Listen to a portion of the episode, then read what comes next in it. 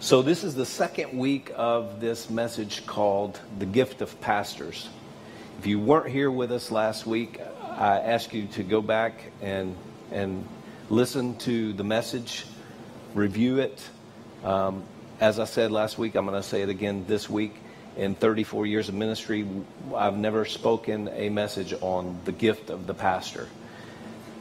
And so it was with fear and trepidation, a holy fear, reverence, and I went to the Lord and said, I'm not your guy. Don't do this. He said, Yes, you are. It's not for you, it's for the church.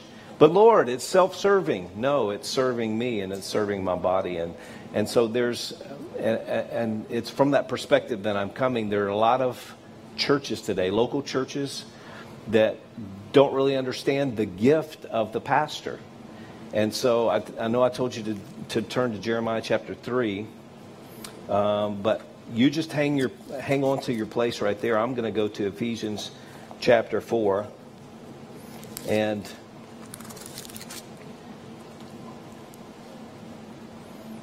I'm going to read the the scripture from last week. It says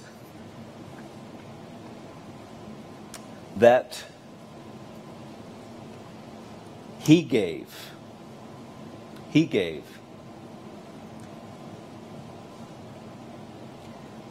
Ephesians 4, in verse 9, it says, What does he ascended mean to except that he also descended to the lower earthly regions? He who descended is the very one who ascended higher than all the heavens in order to fill the whole universe. This is talking about Jesus coming down to the earth, fulfilling his ministry, and then going to heaven. And then in verse 11, it says, So Christ himself Christ himself gave the apostles, the prophets, the evangelists, the pastors, and teachers as a gift, as a gift in order to equip his people for the works of service so that the body of Christ may be built up until we all reach unity in the faith and in the knowledge of the Son of God and become mature, attaining to the whole measure of the fullness of Christ. I think we have some maturing to do. but I'm so glad that Jesus gave gifts to the church. And so, as, as with any physical gift, sometimes we take that gift for granted. And we, are, we don't, really don't understand the, the full uh, importance of the gift. And so, this is another part of the perspective of these messages. The church is also called the flock of God.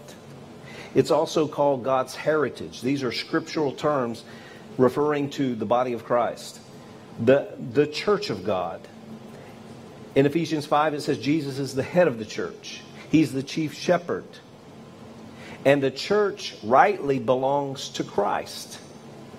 I don't know why we say, you know, uh, it's my church, it's my church, that church, you go to this person's church and that person's church, and we call the church by the name of the pastor or the street that it's on or the city that it's in. But it's Jesus' church. Everybody say it's Jesus' church. You belong to Him. We belong to Him. We're part of the church, but then we come together as a local church on a mission. We have a purpose. God has us here not just taking up time and space, but here on a mission to do something, to transform this community that we're living in by His power, by His love, by His grace, by His word, by His mercy. And the church rightly belongs to Jesus because He's the authority over the church. Last week we talked about how, how do you receive a gift? Two key important things to remember in receiving a gift the posture and the attitude. The posture is with open hands. If somebody's going to give you a gift and it's valuable, you, you receive it. You're not going to push back the gift. I hope you don't. Push back the gift that Jesus has given you. The five, we say five-fold ministry. It's the ministry gifts in order to build up the body to go do the work of the ministry. And then we talked about uh, being grateful, having a grateful heart. acknowledging God as the giver. When you acknowledge the giver, it, it has that attitude of gratitude that you receive the fullness of that gift.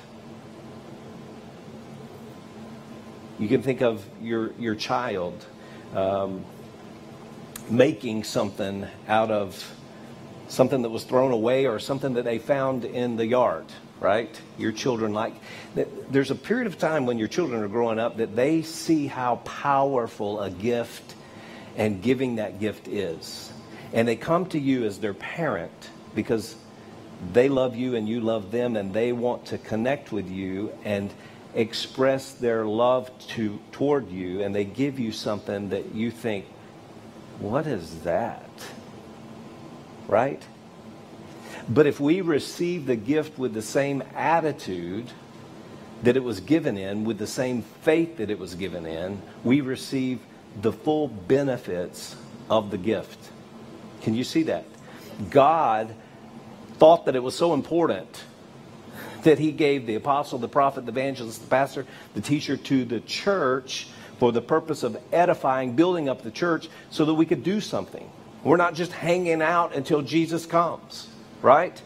We're not just praying, Jesus, save us from this wicked and perverse world. I'm not saying anything that the scripture doesn't already say, right? We understand the world that we're living in. But Jesus said an important thing when he prayed to the Father don't take them out of this world because we're need, needed in this world, but protect them from the evil in this world. Part of the spiritual job of the pastor to protect you from the evil in the world. We're going to get into that in a minute, but we receive the gift. Everybody say, I receive the gift that God gave to his church. You need a local pastor. The more you appreciate the gift, the more it increases in value. The more you appreciate the gift, the more it increases in value. This works in a, a, a local church, but there's also, guys, it works in your marriage. If you believe, like I said last week, that God gave me a good thing, a great thing in my wife, and the more I appreciate her, the more she increases in value. Same thing with your children. If you believe that God gave them to you and they're a gift from God, your children are a gift from God. Everybody say, My children are a gift from God.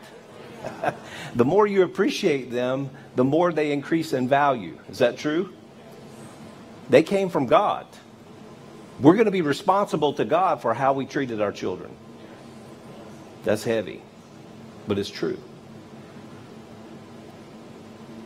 Same thing in a local church. You're going to be responsible for God, how you treated your pastor. I believe I've, I've got scripture for it. But we have to appreciate what God appreciates. The more that we do, the more value, uh, more valuable it becomes to us, and the more it works in our life. So today there's there's two things, two major points that I want to point out and uh, uh, about the the function of the pastor in the church. Number one is uh, the responsibility of the pastor to feed. The second point is to lead. So we feed and we lead. Jeremiah 3:15, the King James version says this. It's to reiterate or to confirm that God gave gifts to the body, to the church. He said in Jeremiah, and I will give you pastors or shepherds according to my heart, who will feed you with knowledge and understanding. Again, this is God's gift to the church. What is a pastor supposed to feed you with? Knowledge and understanding. Not, not so much knowledge and understanding of the world, but knowledge and understanding of the Word. Now, we take the Word and we dissect what's happening in the world in light of God's Word. But we have to know the Word to be able to feed the Word to, so that the body grows and is built up to do the work of the ministry. And so feeding is, is one of the primary responsibilities of the pastor in the church. Jesus said something very interesting to Peter in John chapter 21. As Jesus was ascending to heaven, he had hung on a cross, buried, been buried in a tomb, and he was coming, uh, he was in his ascension to heaven, but he stopped off on the earth and visited with his disciples. And he appeared to his disciples, and they had breakfast together. And John chapter 21, verse 15, it says, When they had finished breakfast, when they had finished breakfast, Jesus said to Simon Peter, Simon, son of John, do you love me more than these? And Peter, quick, quick with the answer, always quick on the draw, quick to jump out the boat, said very quickly, Yes, Lord, you know that I love you.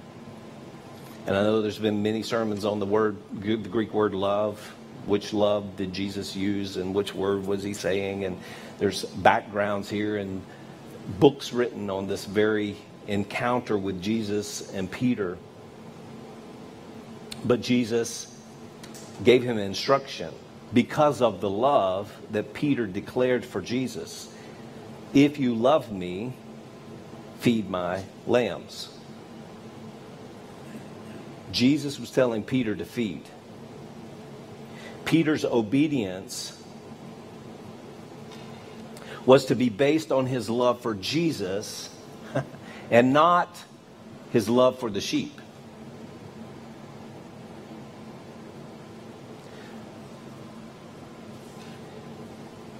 Pastor Sheila and I love you because we love Jesus and we want to obey him. We are feeding you out of our obedience to him. This is deep. It's not out of obligation. Jesus didn't love me because he was obligated to love me. We've been talking about love this morning, right? The love of God was purposeful. The love of God goes beyond our comprehension. That's why it's going to take for all of eternity to understand and comprehend the, the depth, the length, the height, the breadth of the love of God. And nothing can separate you from the love of God. When you come in contact with that love, that's why Jesus was saying, Hey, Peter, it's your love for me that causes you or should cause you to obey what I'm telling you to do by feeding the sheep. Because though, I think he was saying between the lines, there's going to be a day where you probably won't love the sheep as much as you love me, but do what you do because of me and not because of the sheep. You guys, you with me? You tracking with me? Yes. It's the love of God that motivated Jesus, the compassion of the Lord that pushed Jesus, moved Jesus. He was moved with compassion, compelled Jesus, pulled Jesus toward the crowd after he had ministered for hours and hours and hours. And he saw them as a sheep without a shepherd, and he moved with compassion to heal their sick. It's the same love that God has for us that moves through us toward you that causes us to dig deep so that we can feed you.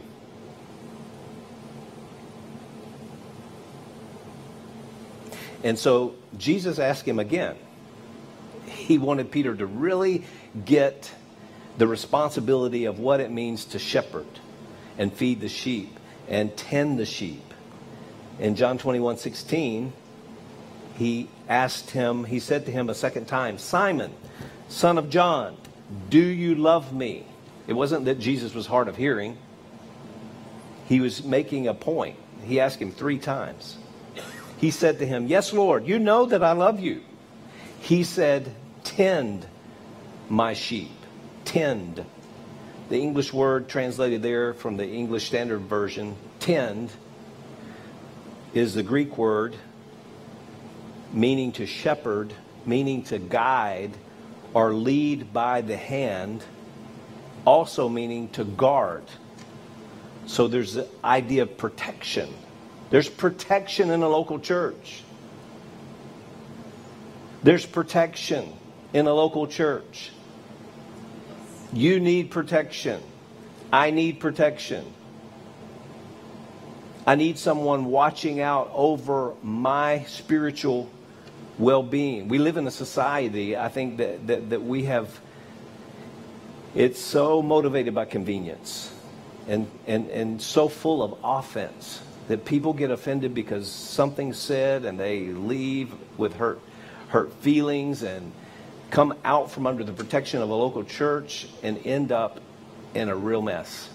I've seen it, we've seen it over 30, 33, 34 years, and it's it it it it grieves the heart of God for people to walk out from under this God ordained covering. You need a covering. You need someone that is going to pray with you, stand with you, walk with you through the valley of the shadow of death, right? Read Psalm 23 and how the shepherd leads us. And this is part of the tending, not just feeding, but tending to the sheep. Again, Jesus is making the connection of pastoring because of our love as pastors for him. If we would do it for him, will we do it for you? Absolutely, yes. Through the years, we've had people uh, that have, have have helped us in ministry, and they come, you know, they come close and they see how we're operating. They're like, I don't know how you do it. I don't know how you put up with. Is, is this true? I don't know how you put up with this and this and this. And we go back to the scripture that I used last week. Paul knew it was only because of the grace of God that he was who he was. And it was only by God's grace that he could do what God called him to do. And it's only because of that grace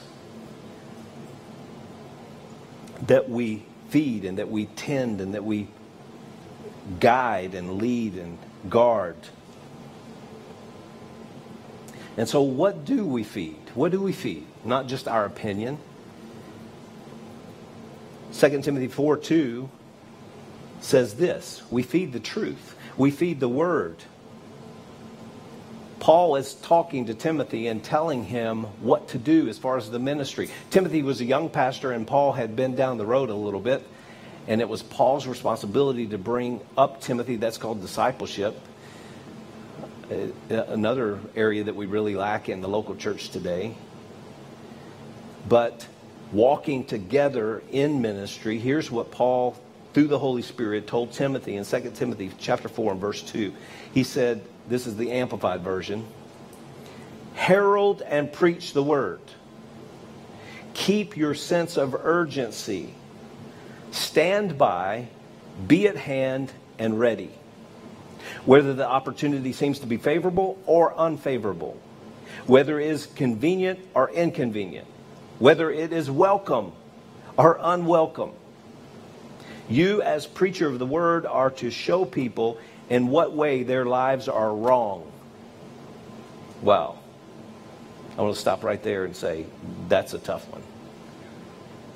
When you know that you have to tell somebody what they're doing is wrong, because you because you know that's that that is the ultimate test of submission and authority. When you tell somebody that what they're doing is against God's word, and you know that they have that opportunity to shut you down, shut you off, turn around, and walk away. Are you going to obey God? Are you going to say things that make people feel good? It's a big question. Maybe, maybe just a second. Here, I'll take my shoes off. You could stand in my shoes and turn around and look this way and see if you could do that. Sometimes I tell the Lord, I, I, that's not what I signed up for. I want to be everybody's friend. I want people to like me. But I want Jesus to like me more. right? And so it's the Word. You can argue with me, but I don't think you want to argue with the Word. At least I've never won that argument. and I quit arguing, by the way, some years ago. I said, Yes, Lord, I got it. So, as the preacher of the Word, we're to show people in what way their lives are wrong and convince them, rebuking and correcting, warning and urging and encouraging them, being unflagging. Unflagging. That is uh, un- unrelenting, without um, exa- inexhaustible, inexhaustible, the very next word in the Amplified. In patience and teaching, to be patient being patient as people grow, loving them and looking past where they're at to where Jesus wants them to go, taking them on a journey. And when they fall down, hey, you can do this. I encourage you, you can get up. You can do this. You can do this. Jesus helps us. This is what we feed. This is why we feed the word. Why? Because the word is the only thing powerful enough to cut deep enough to change you from the inside out. Look at Hebrews chapter 4, verses 12 and 13. And the New International Version says this For the word of God is alive and active, sharper than any double edged sword. It penetrates even to the dividing of the soul and the spirit, the joints and the marrow, and it judges the thoughts and attitudes of the heart. Nothing in all of creation is hidden from God's sight. Everything is uncovered and laid bare before the eyes of Him to whom we must give account. Change happens on the inside first. That's why the, when we take in the Word, the Word goes inside to make changes on the inside that eventually you see on the outside. I think I said this last week or maybe the week before we make the mistakes as Christians to expect change the very moment that someone gives their life to Jesus, and by next Friday, they should memorize the whole Bible and be walking in all of it.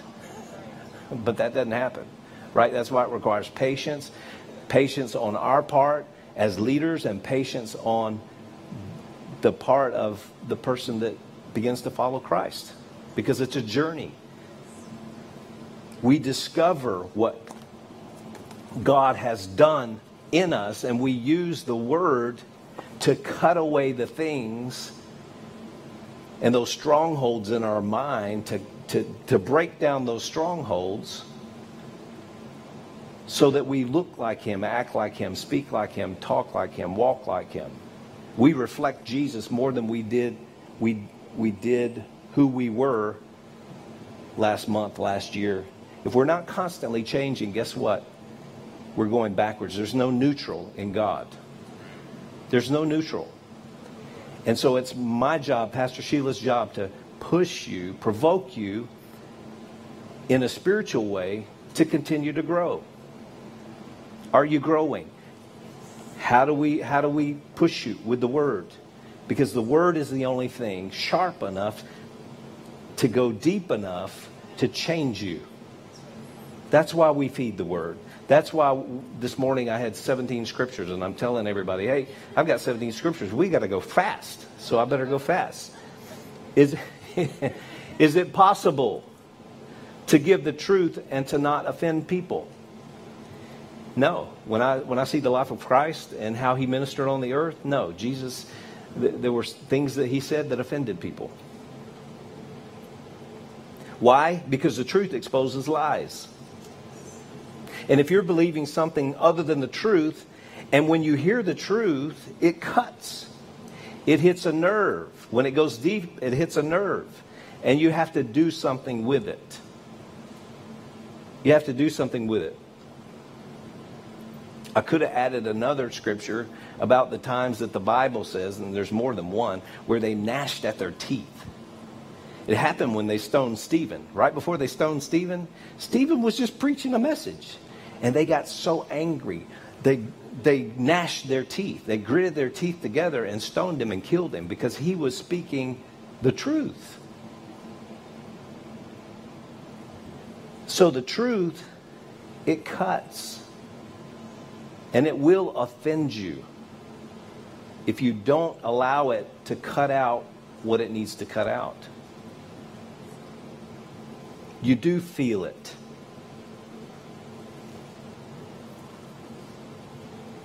You do feel it. And that's good that we do feel it. That should provoke us to say, or it should alert us to say, Lord, I'm going to stay on this surgical table here until you get everything out that you need to get out. Give me the word, the whole word, and nothing but the word. Lord, let our pastor preach the word, full strength.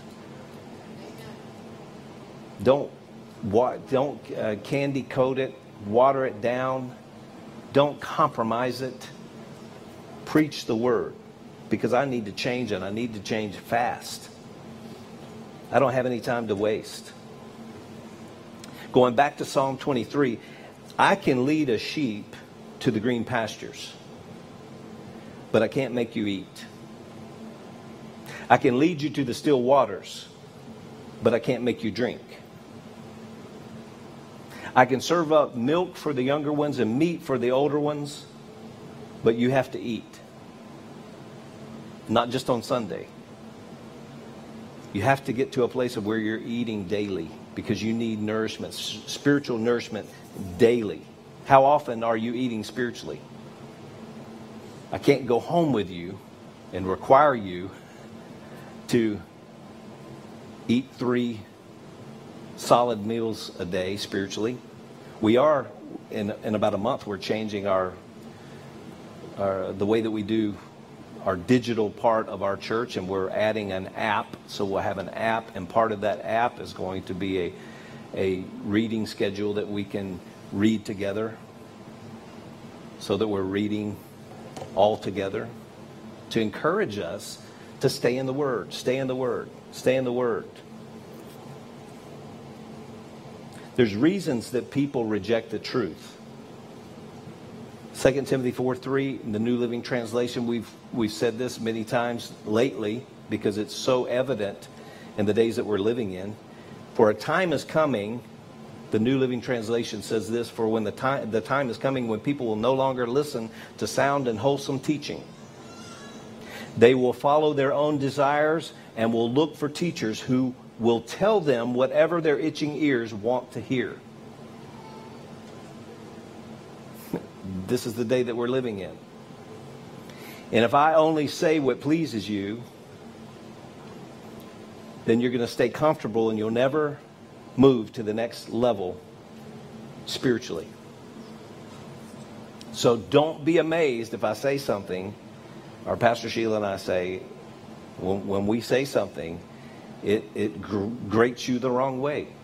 We're challenging you to, to come up, to come out of that level that you're at, to, to rise up to the next level. 1 Timothy 4, verse 1, New Living Translation. Now the Holy Spirit tells us clearly that in the last time some will turn away from true faith.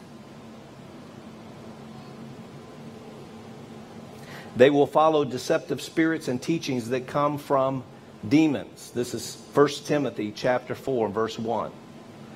You guys got it? You've got it there in your Bible? Is it in your Bible like it's in my Bible? 1 Timothy 4 1? Now the Holy Spirit tells us clearly that in the last times some will turn away from true faith. I guess you heard this week, maybe some of you, if you recognize. Eh, eh, you know, the Christians have our, we have our own little news network.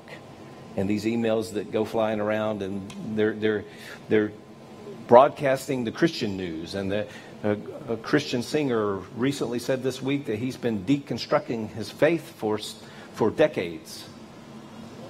So he's been looking to deconstruct his faith. That's a new term. And if, in case you haven't noticed, the, the, the new terms always come from people who are using them in a way to get you to question how they're using them. And then This puts them in a place that's higher than you are.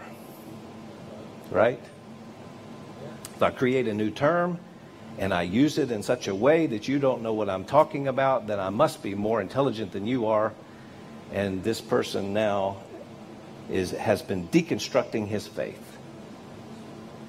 Another way to say that, he's been turning his back on Jesus for the past years. And finally, he decided to go public with it. I'm deciding to not follow Christ. How about that? And people are attracted to that. I wonder why. I wonder why. I wonder why. Because he didn't stay in the Word. He went with his opinions, he went with his feelings. He started listening to people that are teaching doctrines of devils, deceptive spirits. And if you start listening to what sounds reasonable and goes in line with your feelings, then you'll get away from the Word. Right? This is what's happening. It's not new. It shouldn't surprise us. But people put it in such a way and make such a spectacle out of it that, oh, and, and the devil wants to magnify this news and say, look, how many Christians are exiting, exiting Christianity. In fact, this particular guy, I'm not even going to call the name because I don't want to magnify the enemy. Not that this guy, hear what I'm saying, and what I'm not saying. I'm not saying that this guy is an enemy, but there's a deception behind it. He's, he's not calling himself evangelical anymore. He's calling himself ex-evangelical. To come away from Christianity. And that's the message that the enemy is using to stir up confusion. This is why you need a local pastor to talk about things like this. Right? This is going on. It's nothing new. It was prophesied that there's, there, there will be a falling away. How much more important is a local church that teaches the word? Teaching you can trust comes from a local pastor that you can trust, that teaches the word that you can trust. And so it all goes back to the word. People reject the truth because they're deceived, because they're not walking in the truth that they received there was a pastor named James, the uh, brother of Jesus, half brother of Jesus, who was the pastor of the church at Jerusalem that happened to write the book of James. Well, actually, John. I'm sorry, I've got James here, but it was John. John. There's a Pastor James, too, Pastor John, Pastor Timothy, Pastor Peter. But John said that there's no greater joy that I have than to know that my children walk in truth or walk in the light. And so we have to continually walk in the light. The second point of the responsibility of the pastor is to lead. So after you're fed and you're strong enough to walk and run and go somewhere, it's time to go somewhere and to do something. That's why in John 21, verse 16, Jesus told Peter to tend my sheep. The second time he said, Do you love me? Lord, you know I love you. He said, Tend my sheep. And I said that the Greek word there means to take by the hand to guard. Again, Jesus is making this connection of pastoring because the pastor loves Jesus.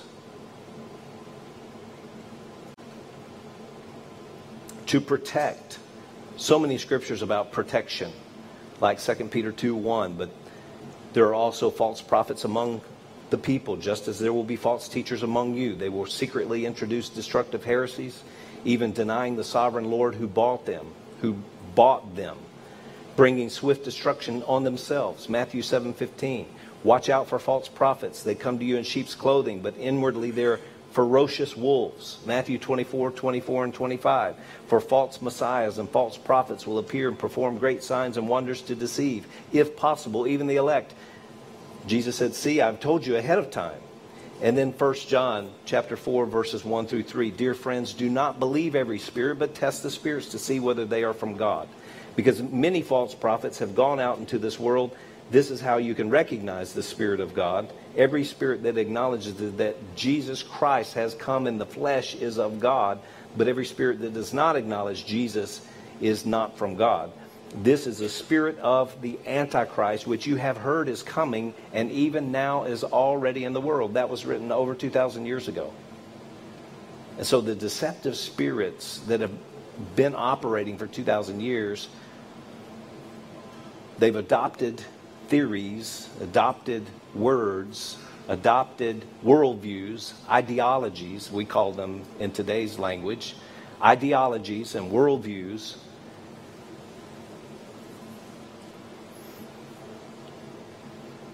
And I've said this, and it, it bears repeating because people really don't get it. Pastor, are you really saying that this, this socialism and communism and this, this push to, to divide America is, is antichrist? Absolutely. Antichrist. The Bible says, What God has joined together, let no man pull it apart.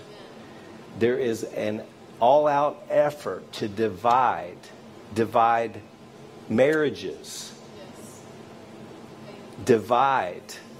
This is why the, the BLM Inc., one of their statements was to, to divide the nuclear family. The racism, it's to divide, divide the country, divide the church. The enemy has used the vaccine and the mask as a way to divide our country. Guys, it, it ties all the way back to doctrines of devils. We can't afford to, to, to bury our head and just act like it's not existing.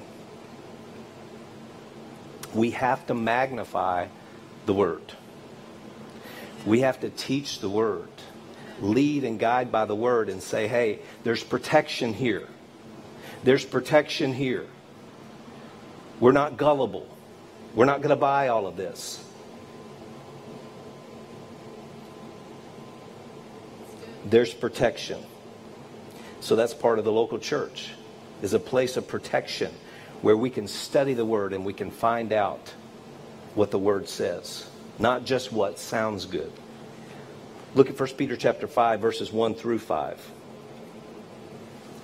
This is the same Peter that said, Hey, Jesus, I love you. Jesus said, If you do, feed my sheep. Jesus, I love you. If you do, tend my sheep. Jesus, you know I love you. Jesus said, Feed my sheep. This is the same person through the Holy Spirit that wrote this. This is in the Amplified Bible. I'm going to read it, verses 1 through 5.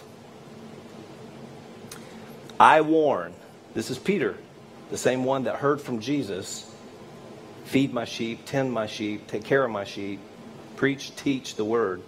I warn and counsel the elders among you, the pastors and spiritual guides of the church, as a fellow elder and as an eyewitness called to testify of the sufferings of Christ, as well as a sharer in the glory, the honor, and splendor that is to be revealed, disclosed, and unfolded.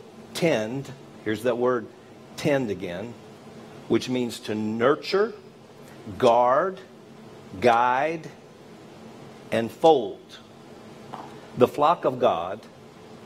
That is your responsibility, not by coercion or constraint, but willingly, not dishonorably motivated by the advantages and profits belonging to the office, but eagerly and cheerfully not domineering as arrogant, dictatorial, and overbearing persons over those in your charge. And then, when the chief shepherd is revealed, wait a minute, I skipped over something very important. Not domineering as arrogant. If you'll back up, there, yeah, there it is, verse 3. Not domineering as arrogant, dictatorial, uh, and overbearing persons over those in your charge, but being examples. Being examples. This is how pastors should lead, being examples. To be an example, patterns and models of Christian living to the flock, the congregation. And then, when the chief shepherd is revealed, you will win the conqueror's crown of glory. Likewise, you who are younger and of lesser rank should be subject to the elders, the ministers and spiritual guides of the church, giving them due respect and yielding to their counsel. Clothe, apron yourselves, all of you, with humility as the garb of a servant, so that its covering cannot possibly be stripped from you, with freedom from pride and arrogance toward one another. For God sets himself against the proud, the insolent, the overbearing, the disdainful, the presumptuous, the boastful and he opposes and frustrates and defeats them, but he gives grace and favor, blessing to the humble. Remember who is writing this by the inspiration of the Holy Spirit was the same person that looked in the eyes of Jesus when Jesus told him three times Feed my sheep, tend to my sheep, nurture my sheep, guide my sheep, lead my sheep. To lead means to go first. It means to set the example. And here I'm going to ask you a really big question. Do you trust me and Pastor Sheila to love Jesus? Ha- have you seen us loving Jesus? Can you identify that we love Jesus? Because again, that's what Jesus pointed to with Peter. Do what I'm asking you to do because you love me. Because you love me. Because you're in love with me. Because Jesus identifies with his body so much that a pastor cannot pastor without loving Jesus and loving the body.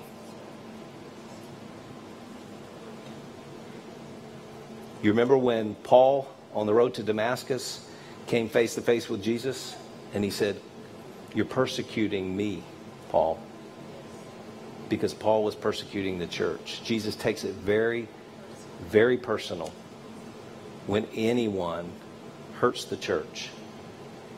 But he's given overseers and leaders. We're an example. And if you see that, that we love God, then follow that.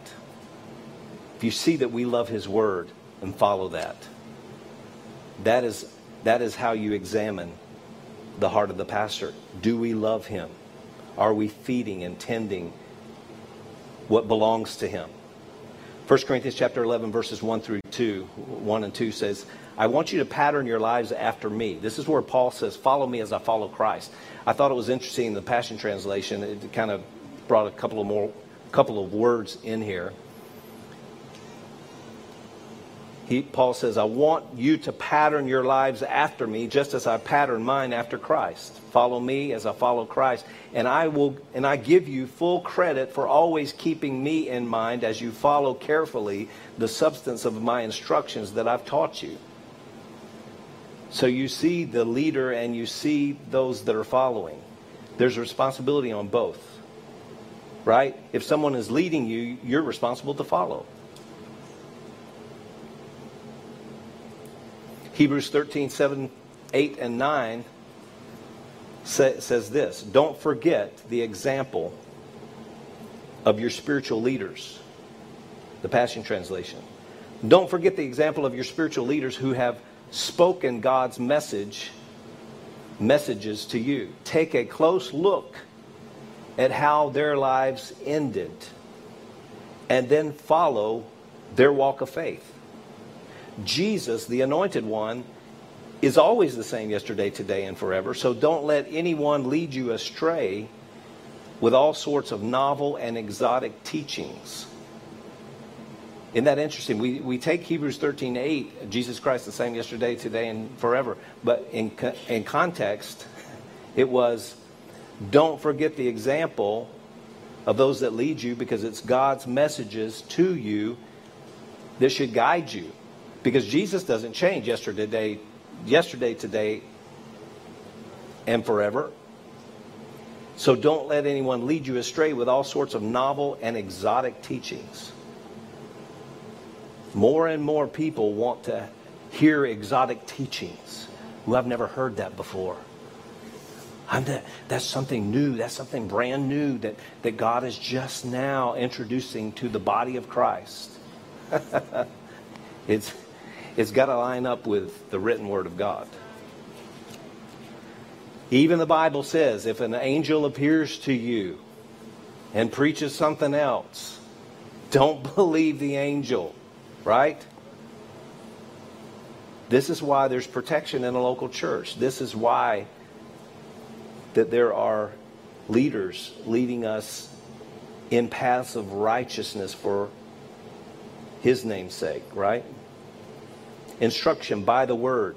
2 Timothy 3:16 and 17 for every scripture is God breathed amplified version given by inspiration and profitable for instruction for reproof and conviction of sin for correction of error and discipline in obedience and for training in righteousness, in holy living, in, in, in, conformity to God's will in thought, purpose, and action, so that the man of God may be complete and proficient, well fitted, and thoroughly equipped for every good work. And this verse that's talking about the man of God means men and women of God, not just pastors. Right? The word is good for all of us to keep us in in line with God's will and his purpose. There's, there's nothing better that we can give.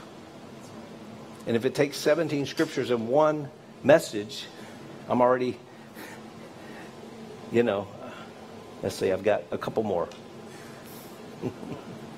Have you had enough yet? But I challenge you take these scriptures and go back over them. And if if, if anything that you get, see the responsibility that it, that it takes to lead and feed, and feed and lead, and lead and feed and feed and lead, and say, Lord, give a double portion to our pastors. Paul wasn't bashful for, for asking for prayer, right? We need we need each other and we need prayer. We're going in the same direction it's important that we go with the word and not just what sounds good in the world. You know, this verse in 2 Timothy chapter 3 talks about correction. When there's no correction, there's no change of direction. So if I see you walking off the cliff, isn't it my responsibility to, to warn you? You're, you're, you're about to step off. Or do you just want to walk off the cliff. Be better if there's correction. Somebody has to warn you. But if you don't want to hear the truth, then you're going to have a hard fall. There's a lot of people that have desired to be spiritual and they come and they're like, man, I want to go deep. I want to go deep. And I hear it.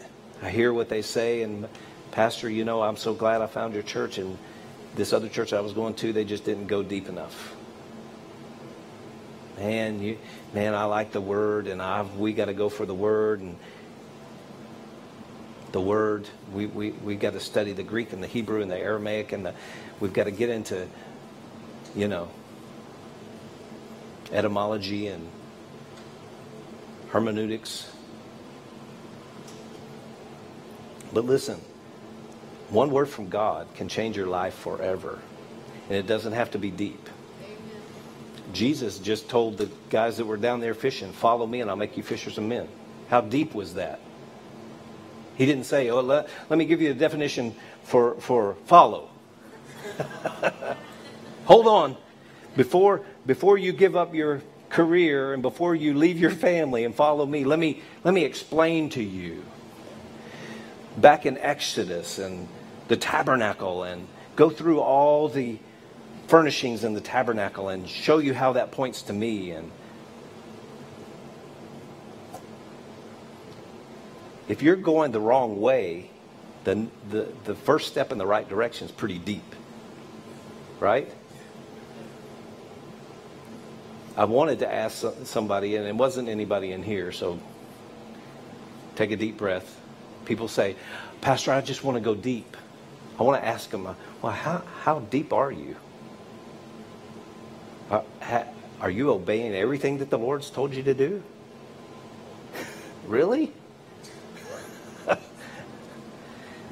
because in my in my prayer time, when when when when I'm like Lord, I, I, I need I need a word, and He says, "I love you," that can be pretty deep.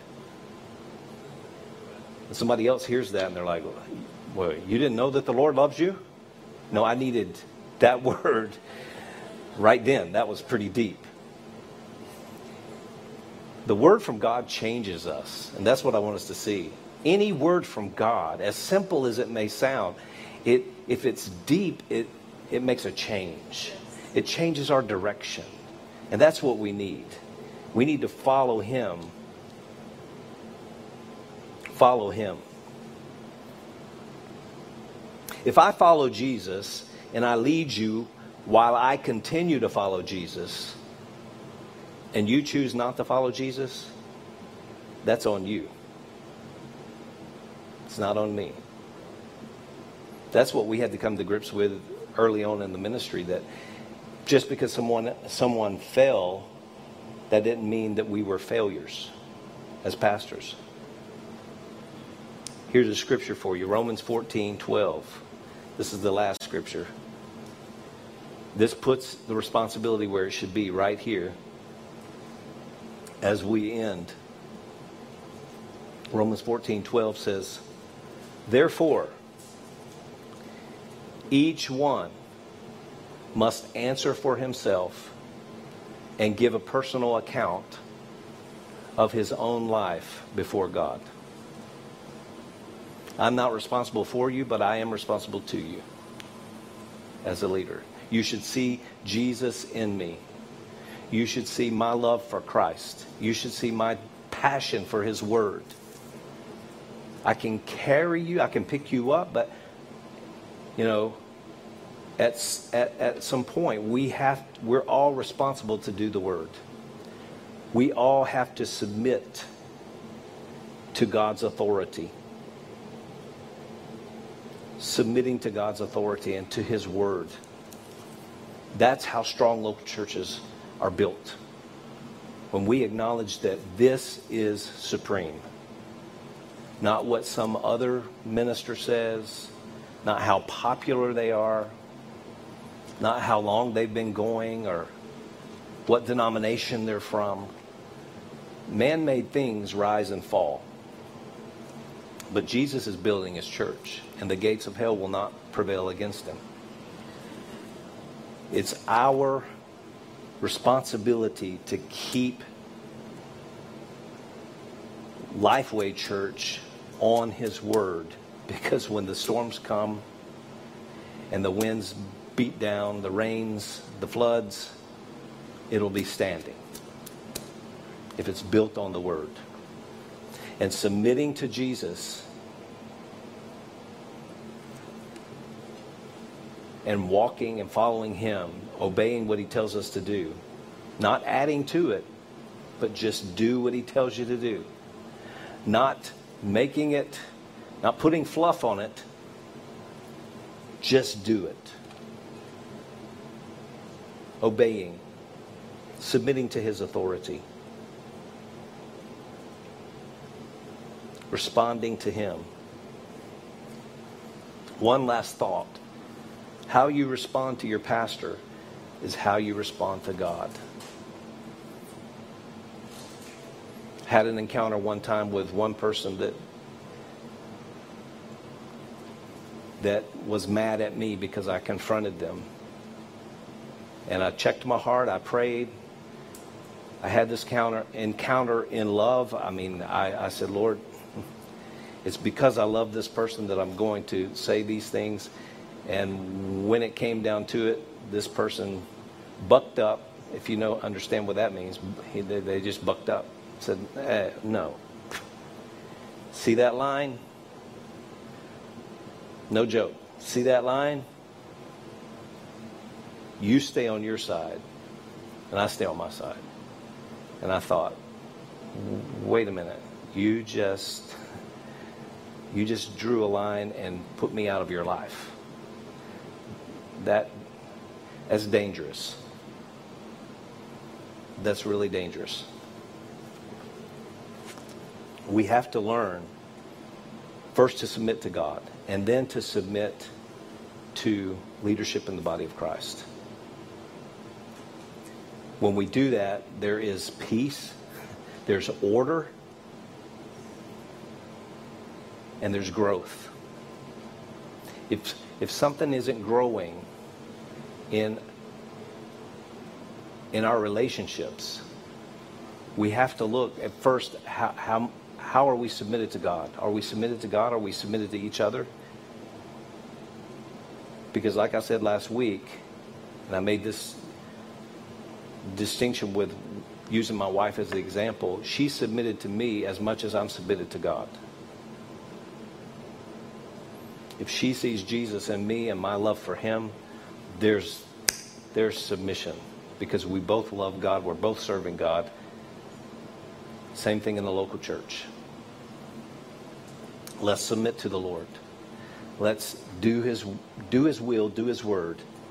We've got we've got the work of the ministry to do. And he's empowering us to do that. I know this has been a real even a, a heavy message, but I think it's good for us. It's good. It's good to understand. Lord, thank you for helping us to comprehend with our heart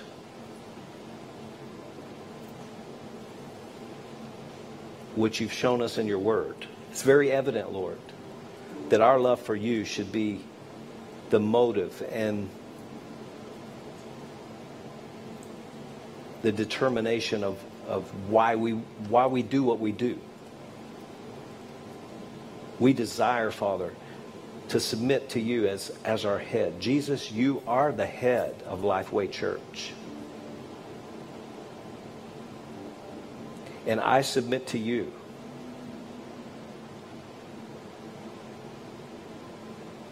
Therefore, I declare that there's an order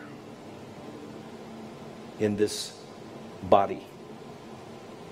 And Jesus, before the rest of Lifeway Church, if there's anything that I need to correct in thought, word, or deed, show me change me. By the power of your Holy Spirit, I, I work with you to do all that we need to do to bring forth more fruit, more abundant fruit, more eternal fruit. I thank you, Father, for doing a quick work in our church. We desire to see the harvest come into this place, and this is, this is the very heart of this message, Lord. Prepare us for what you're preparing for us. Show us how to move together, grow together, work together, and reap the harvest together.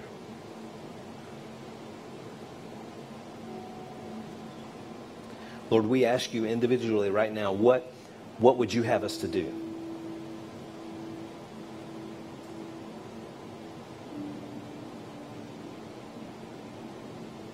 to, to feed more, pray more, receive your word more, to, to follow more quickly and closely, to be sensitive to your plan and purpose for us.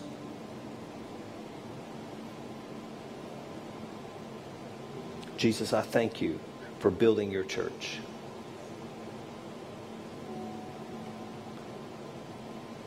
Psalm 127 1 says, Unless the Lord builds the house, they labor in vain that build it. Let everything that we do for you be motivated and directed and guided by you, Lord.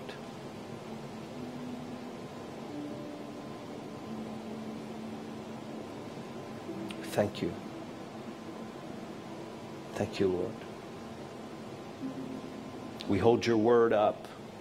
First place.